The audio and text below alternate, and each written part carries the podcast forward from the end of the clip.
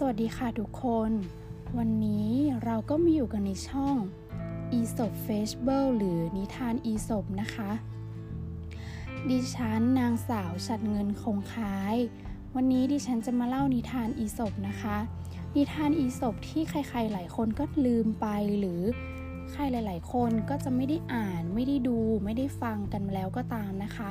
เพราะว่าในยุคสมัยนี้นิทานอีสบจะเป็นไม่ค่อยเป็นที่นิยมสักเท่าไหร่ แต่ว่าจะนิยมอยู่ในช่วงวัยประถม หรือจะวัยเด็กลงไปอีกนะคะ ก็จะเป็นการเล่านิทานก่อนนอน หรือ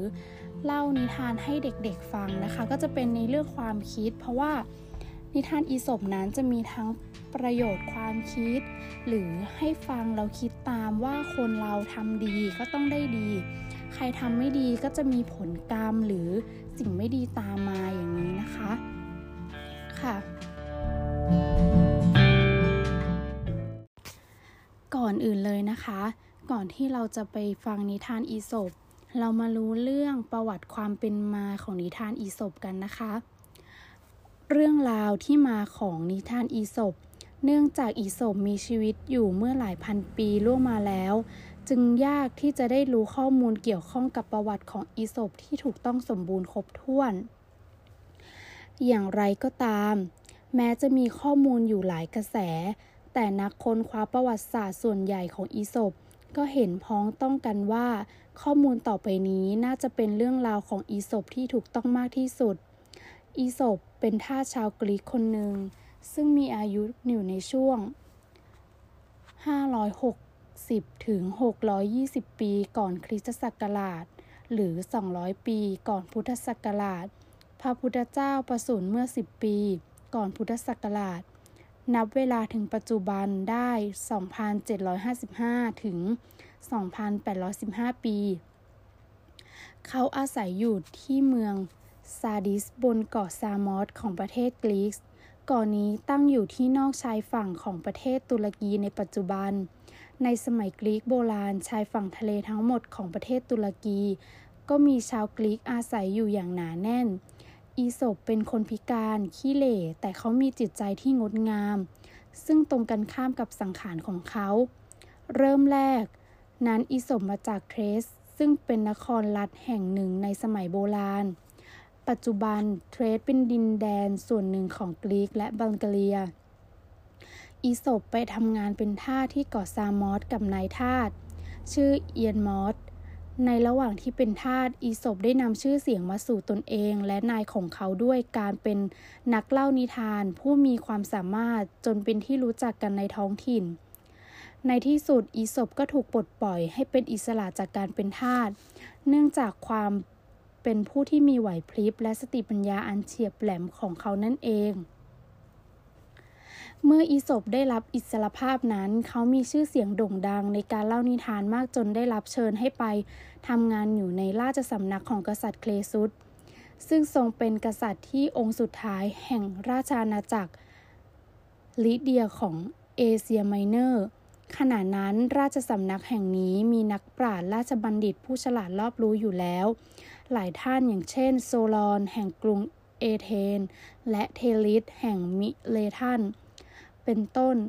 ในไม่ช้ากษัตริย์ครีซุสก็ทรงโปรดปรานอดีตทาสผู้นี้อย่างรวดเร็ว เพราะทรงพอพระทัยในสติปัญญาอันเฉียบแหลม และไหวพริบตามธรรมชาติของเขา อีศบสามารถถวายทั้งความสนุกสนานและแง่คิดในด้านต่างๆ แก่พระองค์ทำให้ทรงเรียนรู้ความจริงหลายอย่างเกี่ยวกับการบ้านการเมืองของพระองค์ จากการฟังนิทานของอีโสมมากกว่า จากการสนทนากับนักปราชญ์ประจำหลาย ๆสำนักสำนักคนอื่นๆ ขณะนั้นกษัตริย์เคลซุสทรงเป็นประมุขแห่งนครรัฐเล็กๆ ทั้งหลายของกรีกด้วยพระองค์ทรง ทรงอีศบให้ปฏิบัติหน้าที่ราชทูตยังเมืองหลวงของนครรัฐเหล่านี้ อีศบใช้นิทานของเขาทำให้เกิดความสำเร็จในการปฏิบัติหน้าที่ดังกล่าวอย่างฉลาดชาญฉลาด ที่เมืองโคลิน อีสบใช้นิทานของเขาเป็นสื่อตักเตือนชาวเมืองถึง พยานอันตรายที่เกิดขึ้นจากการใช้กฎหมู่ที่กรุงเอเธน เขาใช้นิทานเรื่องกบเลือกนาย เป็นสื่อชักชวน ให้ชาวเมืองเลื่อมใสในการปกครองของปีซัสเตซัสเป็นต้น และก็เป็นผลสำเร็จ ค่ะ อันนี้คือประวัติเบื้องต้นนะคะ ค่ะต่อไปเราก็จะไปฟังนิทานเรื่องแรกกันเลยนะคะ นิทานเรื่องแรกของเรานะคะ ก็จะเป็นเรื่องหมาป่ากับลูกแกะค่ะ มีหมาป่าตัวหนึ่งได้พบกับลูกแกะหลงฝูงตัวหนึ่งจึงได้ตั้งใจว่า ตนจะไม่ใช้กำลังในการจัดการลูกแกะตัวนี้ แต่จะต้องหาเหตุสักอย่าง อ้างสิทธิที่จะกินเจ้าลูกแกะตัวนี้ให้ได้ หมาป่ากล่าวว่า เจ้าเด็กน้อย ปีที่แล้วเจ้าเคยดูหมิ่นข้าอย่างสาดเสียเทเสีย ลูกแกะได้ยินดังนั้นก็กล่าวต่อไปว่า จริงๆ แล้วตอนนั้นข้ายังไม่เกิดเลยท่าน หมาป่าจึงกล่าวต่อไปว่า งั้นเจ้าก็เคยมากินหญ้าในทุ่งหญ้าของข้า ลูกแก่ตอบว่า เปล่าเลยท่าน ตั้งแต่เกิดมาข้ายังไม่เคยได้กินหญ้าเลย หมาป่าไม่ยอมแพ้จึงกล่าวหาลูกแกะว่า เจ้าดื่มน้ำในบ่อน้ำของข้า ไม่ลูกแก่ร้องตอบข้าไม่เคยดื่มน้ำเพราะน้ำนมจากแม่ของข้าเป็นทั้งน้ำและอาหารข้า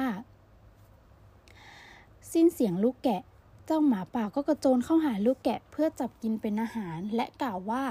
ช่างเถอะข้าคงไม่ยอมปล่อยให้ตัวเองอดอาหารเย็น แม้ว่าเจ้าจะไม่ยอมรับเหตุผลใด ๆ ของข้าก็ตาม ดังนั้น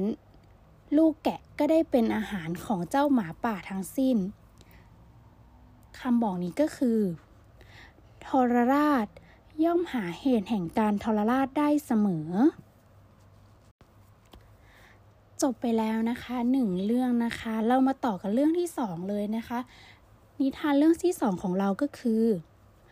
หมาป่ากับนกกระสา มีหมาป่าตัวหนึ่งมีก้างติดคอของมันอยู่ มันจึงขอร้องให้นกกระสาช่วยเพื่อแลกกับค่าตอบแทน โดยจะให้ใช้ปากอันแหลมยาวของมัน เอาก้างออกมา นกกระสาจึงยอมช่วยแล้วมุดเข้าไปในปากหมาป่า เอาก้างออกมาได้สำเร็จ นกกระสาเรียกร้องให้หมาป่าจ่ายเงิน ค่าจ้างตามสัญญา หมาป่ายิ้มกว้างพร้อมกับบทเคี้ยวของมันแล้วพูดว่าทำไมล่ะ เจ้าได้รับรางวัลอย่างเหมาะสมแล้ว เพราะเจ้าได้รับอนุญาตให้ดึงหัวของเจ้าออกมาจากปาก และขากรรไกรของข้าอย่างปลอดภัย อันนี้ก็คือการรับใช้คนชั่วอย่าคาดหวังจะได้ผลได้ของรางวัลหรือผลตอบแทนนะคะ ก็อย่างว่าหมาป่าเนี่ยเป็นคนที่ไม่ดีนะคะ ที่บอกว่าตอนแรกบอกนกกระสาว่า จะให้ของรางวัลหรือจะให้เงินเป็นค่าตอบแทน ถ้าเอาก้างอยู่ในคอออกมา เมื่อนกกระสาเอาออกแล้ว แต่หมาป่ากลับไม่ให้อะไรเลย เป็นเพราะว่า คือหมาป่าก็เป็นคนที่ไม่มีไม่มีสัจจะหรือว่าเป็นคนที่ เป็นคำพูดไม่เป็นคำพูดนะคะ อย่างที่คำลงท้ายก็คือ การรับใช้คนชั่ว อย่าคาดหวังจะได้รางวัลตอบแทนนะคะ เรามาต่อกันในเรื่องที่ 3 กันเลยนะคะ เรื่องที่ 3 ก็คือชาวนากับงู ในฤดูหนาวที่แสนเยือกเย็นปีหนึ่งชาวนาคนหนึ่งพบงูนอนตัวแข็งทื่อ ด้วยความน่าสงสาร ชาวนารู้สึกเห็นอกเห็นใจ จึงหยิบงูขึ้นมาวางไว้ในอก แล้วจึงกอดคลายหนาวให้มัน เมื่อได้รับความอบอุ่นทำให้งูฟื้นขึ้นตัวมาอย่างรวดเร็ว งูกลับมามีสัญชาตญาณตามความธรรมชาติของมันอีกครั้ง เพียงชั่วขณะมันก็กัดผู้มีพระคุณของมัน ชาวนาได้รับบาดเจ็บสาหัสและร้องอดโอยด้วยความเจ็บปวด ในวาระสุดท้ายแห่งชีวิตชาวนา ก็ร้องออกไปด้วยความโศกเศร้าว่า ข้าสมควรตายที่ดันไปเมตตาสงสารสัตว์ร้ายเช่นนั้น อย่างนี้ก็คือ ความเมตตาที่ยิ่งใหญ่ที่สุดจะไม่ผูกมัดคนเนรคุณนะคะ เรื่องที่ 4 เรื่องแมวป่ากับชาวนา บ้านหลังหนึ่งมีชายจับตัวแมวป่าได้ วันหนึ่งมันเดินเข้ามาในเล้าไก่ของเขา เพื่อที่จะเข้ามากินไก่ เขาโมโหมาก จึงจับตัวแมวป่ากดมันจมน้ำตายในถังมันอ้อนวอนขอชีวิต ท่านอย่าฆ่าข้าเลยข้าช่วยกำจัดหนูให้ท่าน โปรดปล่อยข้าไปสักครั้งเถอะเพราะข้ายังมีประโยชน์ต่อท่านอยู่นะ คงไม่จำเป็นหรอก หากผู้ที่ช่วยหวังผลตอบแทนมหาศาลอย่างเจ้า เลี้ยงไว้หรือเปล่าไปก็ต้องกลับมาทำเรื่องชั่วๆอีกเหมือนเดิม ฉะนั้นข้าควรจะตัดไฟตั้งแต่ต้นลมไปเลยเสียดีกว่า เมื่อเขาพูดเสร็จก็จับแมวป่ากดน้ำทันที นิทานเรื่องนี้นะคะ สอนให้รู้ว่า บุญคุณเพียงเล็กน้อย อย่าคิดแลกกับความสูญเสียครั้งยิ่งใหญ่ค่ะ เรื่องที่ 5 เรื่องเสือดาวกับหมูป่า เสือดาวตัวหนึ่งวิ่งไล่หมูป่า หมูป่าพยายามวิ่งหนีอย่างไม่คิดชีวิต แต่ก็ไม่พ้นเสือดาวไปได้ เพราะข้างหน้าเป็นพุ่มไม้หนาทึบขวางกั้นอยู่ เมื่อเสือดาวจับลูกหมาป่าได้ ก็ตะปบซ้ายขวาครั้งแล้วครั้งเล่าจนหมูป่าทนไม่ไหว หมูป่าบอกกับเสือดาวว่า ขอร้องละอย่าตะปบข้าอีกเลยข้าข้าเสียเถอะข้าทนความทรมานต่อไปไม่ไหวแล้ว เสือดาวไม่ได้ทำตามคำขอร้องของหมูป่า กับรู้สึกสนุกสนานที่ได้แกล้งเหยื่อให้ทรมานก่อนกินเป็นอาหาร จึงทำการตะปบหมูป่าต่อไปอย่างทารุณข้าเจ็บปวดเหลือเกิน ข้าทนไม่ไหวแล้ว ข้าข้าเสียเดี๋ยวนี้เถอะ เสือดาวได้ยินคำร้องขอก็หัวเราะ ไม่มีทาง ข้าจะทรมานเจ้าไปเรื่อยๆ จนกว่าข้าจะพอใจ หมูป่าได้ยินดังนั้นก็ฮึดสู้ เอาเขี้ยวแหลมยาวของมัน ฝังเข้ากลางเหงือกของเสือดาว หรือกลางอกของเสือดาว จนเสือดาวตายคาที่ นิทานเรื่องนี้สอนให้รู้ว่า ความเจ็บปวดเป็นประสบการณ์ทำให้คนเราแข็งแกร่ง ค่ะ ผ่านไปแล้ว 5 เรื่องนะคะ ต่อไปเป็นเรื่องที่ 6 ค่ะ เรื่องสุนัขจิ้งจอกกับแม่ไก่ แม่ไก่เจ้าเล่ห์ตัวหนึ่งต้องการกันแกล้งสุนัขจิ้งจอก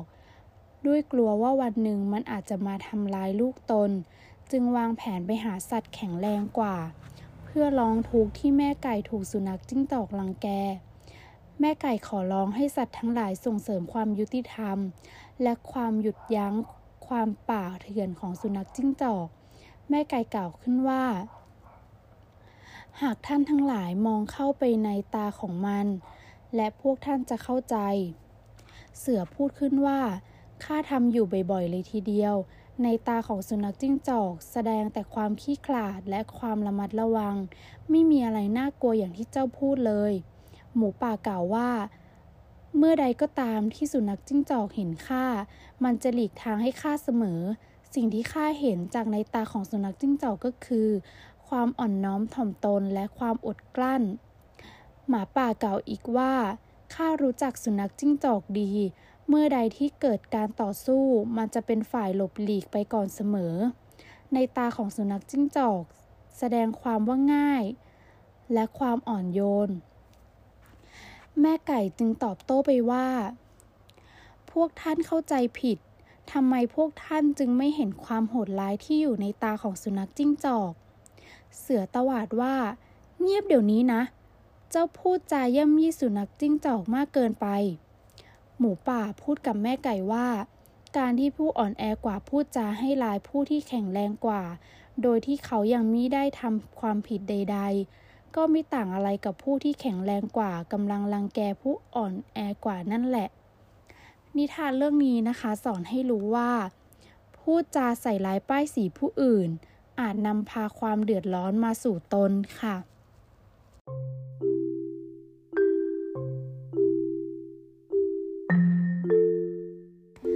ค่ะก็จบไปแล้วนะคะกับนิทานทั้งหมด 6 เรื่องของเรานะคะ